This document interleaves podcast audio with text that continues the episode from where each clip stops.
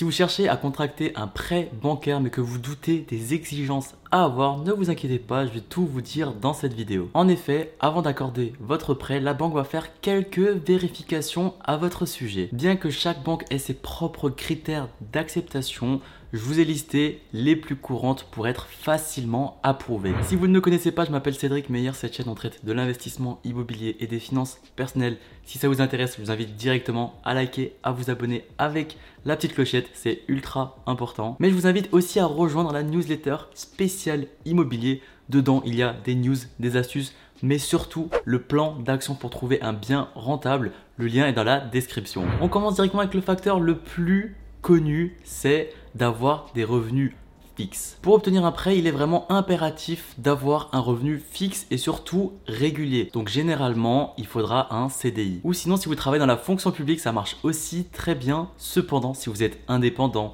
si vous êtes en CDD ou autre situation de ce style-là, donc qui ne touche pas le CDI, ça va être beaucoup plus compliqué. J'ai aussi eu pas mal de fois cette question, mais si vous êtes en alternance, c'est très très compliqué d'obtenir un prêt immobilier vous pouvez à la rigueur gruger et prendre un crédit étudiant et acheter à la rigueur une place de parking ou quelque chose bah, maximum qui va jusqu'à 50 000 euros. Cependant, c'est très risqué, c'est pas quelque chose que je vous conseille si bah, vous n'êtes pas du tout formé. Donc, lorsque vous allez demander votre crédit, la banque va vous demander les trois derniers relevés de compte. Donc, ils vont regarder vraiment tout ce que vous avez acheté durant les trois derniers mois sur votre compte bancaire. Le but dans tout ça est vraiment de montrer que vous êtes un élève le plus modèle possible. Donc dès que vous recevez votre salaire, vous devez placer une petite épargne de côté, vous devez payer tous vos charges, donc loyer, etc.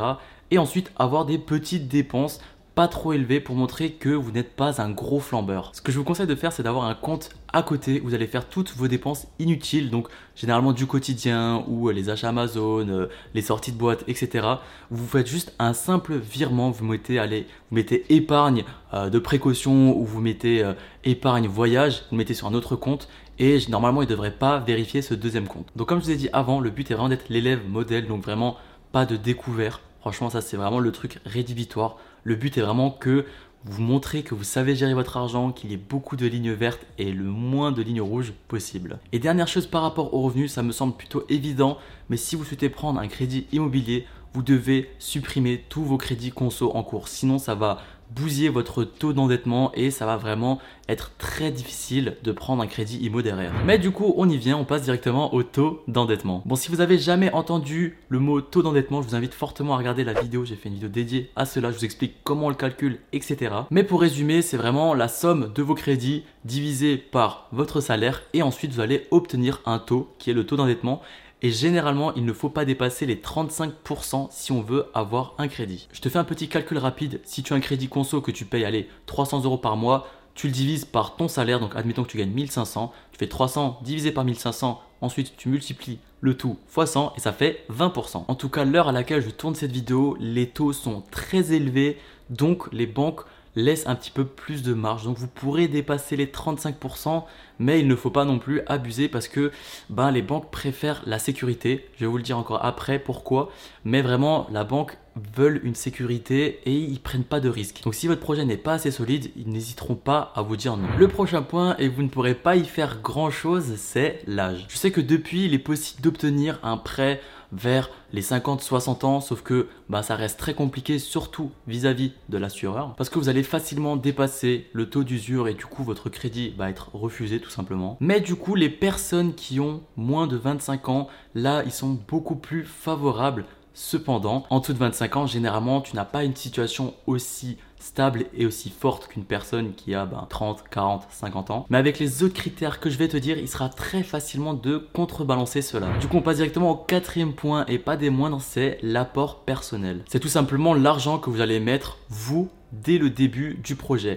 Généralement, on recommande de mettre 10% d'apport par rapport au prix du bien. Donc si vous achetez pour 200 000, vous devrez mettre au minimum 20 000 euros. Généralement, les 10% correspondent aux frais de notaire. Cependant, ce n'est pas quelque chose de rédhibitoire. En effet, comme beaucoup de monde pourrait le penser, les banques peuvent encore accepter des crédits sans apport en fonction du reste à vivre de la personne. Tout simplement, plus le reste à vivre de la personne est élevé, moins il aura besoin de mettre d'apport. Cependant, avec les taux actuels, vous devez souvent mettre 10%, voire beaucoup plus. Ça tourne beaucoup à 15, voire 20%, parce que voilà, les taux sont élevés, les banques sont plutôt réticentes. Donc, surtout si vous allez faire du locatif, parce que en résidence principale, les banques vont être beaucoup plus légers, mais la technique du je vais faire du locatif en faisant euh, passer ça sous une résidence principale, ça marchait avant, ça marche encore. Cependant, maintenant les banques, quand il s'agit de locatif, il faut avoir une RP avant. Donc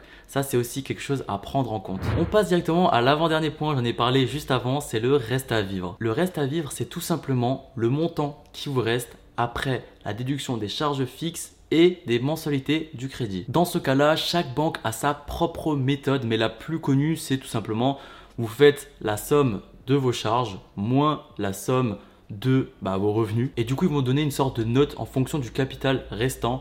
Mais en général, j'entends souvent dire que ça tourne à 750 euros minimum. Cependant, attention, là je vous dis uniquement les critères les plus récurrents. Si vous dépassez ou si vous êtes en dessous, ce n'est pas rédhibitoire. Vous n'allez pas vous prendre un nom direct. Ils vont vraiment faire la balance. Ils vont calculer euh, ils ont un scoring bancaire, ça s'appelle. Et du coup, en fonction de ce scoring, ils vont vous dire déjà si c'est possible ou non de prendre le prêt demandé. Mais du coup, on passe au dernier critère et celui-là, il est rédhibitoire pour le coup, c'est d'avoir une situation financière saine. La première chose que les banques vont faire, c'est de vérifier si vous êtes fiché à la Banque de France. Et ça, pour le coup, bah, vous pouvez vraiment rien y faire. Enfin, si vous êtes dedans, c'est qu'il y a des raisons. Mais c'est vraiment le seul point où ben, vous pouvez difficilement modifier cette situation, sauf si vous montrez que bah, depuis, vous avez tout remboursé, que vous avez épargné, que vous avez gagné de l'argent.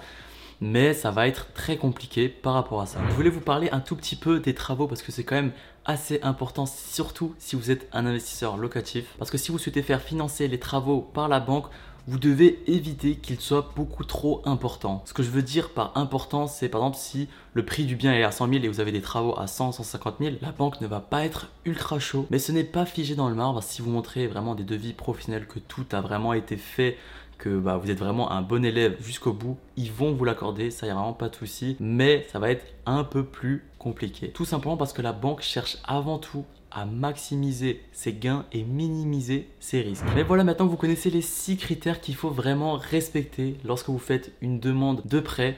C'est des choses qu'il faut connaître, qu'il faut modifier et prendre soin. Dans tous les cas, vous devez prendre soin de votre dossier. Vous ne devez pas arriver les mains dans les poches. Vous devez vraiment tout préparer en amont. Il y a vraiment des choses très simples que vous pouvez mettre en place pour faciliter la vie du banquier, comme une petite fiche récap de votre situation pour ne pas perdre de temps ou calculer votre taux d'endettement et surtout, bah, parler un petit peu plus du bien parce que c'est vous présenter en fait un projet que vous devez bah, convaincre un investisseur, c'est à peu près la même chose, mais vous voyez un tout petit peu l'idée. Le but est vraiment de convaincre dans un premier temps votre conseiller pour que lui ensuite le pousse plus haut et que ce soit beaucoup plus facilement accepté. Mais voilà, c'est déjà la fin de la vidéo. Si ça vous a plu, n'oubliez pas de liker, de vous abonner avec la petite clochette, c'est ultra important, mais aussi de rejoindre les autres investisseurs immobiliers. Le lien est dans la description. Moi, je vous laisse avec la prochaine vidéo qui est quelle est la durée d'emprunt? Idéal pour un investissement immobilier, si c'est du 15, du 20 ou du 25 ans. Ciao ciao